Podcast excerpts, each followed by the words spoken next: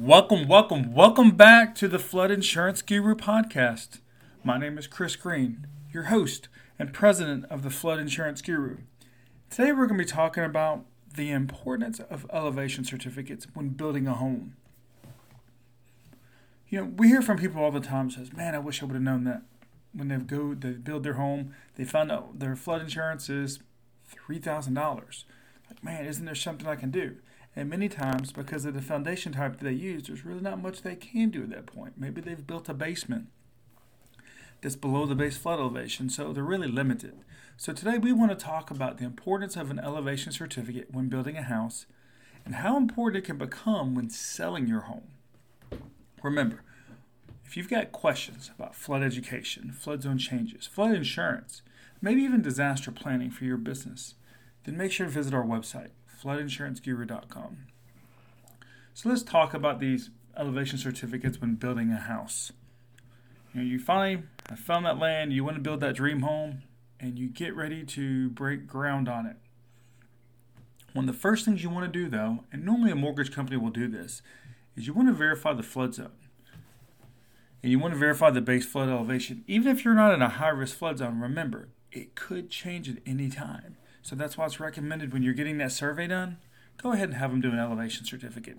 Because if you're within, let's say, six inches of the base flood elevation, you may want to go ahead and build that house up a little bit, which is what the elevation certificate can do for you before the house is complete.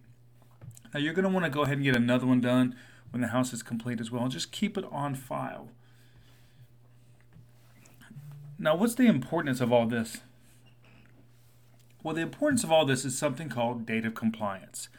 You know, FEMA has this guideline where if a house was built within compliance, and that means that it was built within the proper flood zone and the proper guidelines were followed when building it, then you could possibly have your property grandfathered back to the flood zone of when that house was built.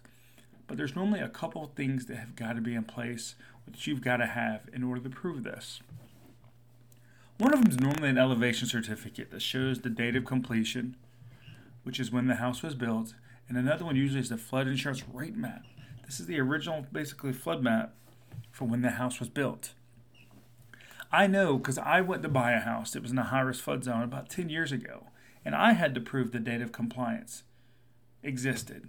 I had to have that elevation certificate. I had to have the original flood insurance rate map. But you know what? It took my flood insurance from $3,000 a year to $350 a year. So this is really important. Now, what's also important to understand, though, is that FEMA is slowly phasing out this grandfathering of all these policies. And a big reason of it is, is that premium doesn't match the risk many times, or the properties that are being grandfathered into these preferred flood zones really should be in high risk flood zones. FEMA is slowly phasing this out. So it's important that if you think you qualify for this, to go ahead and take advantage of it, because that grandfathering may not be there much longer. So these are the two things you need to have. Now it's also important this if you get a policy grandfather and you let it lapse, there's no going back to being grandfathered.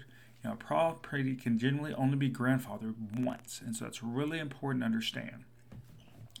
So that's what we wanted to talk about today was the importance of elevation certificates when building a house and then going to sell that house many years later because of the date of compliance. So if you've got questions about flood education, flood zone changes, flood insurance, make sure to visit our website, floodinsuranceguru.com. You can also check out our YouTube channel or our Facebook page, Flood Insurance Guru, where we do these daily flood education videos. My name is Chris Green, president and owner of the Flood Insurance Guru, and your host of the podcast. And I want to say thank you for tuning in to today's episode on the importance of elevation certificates when building a house.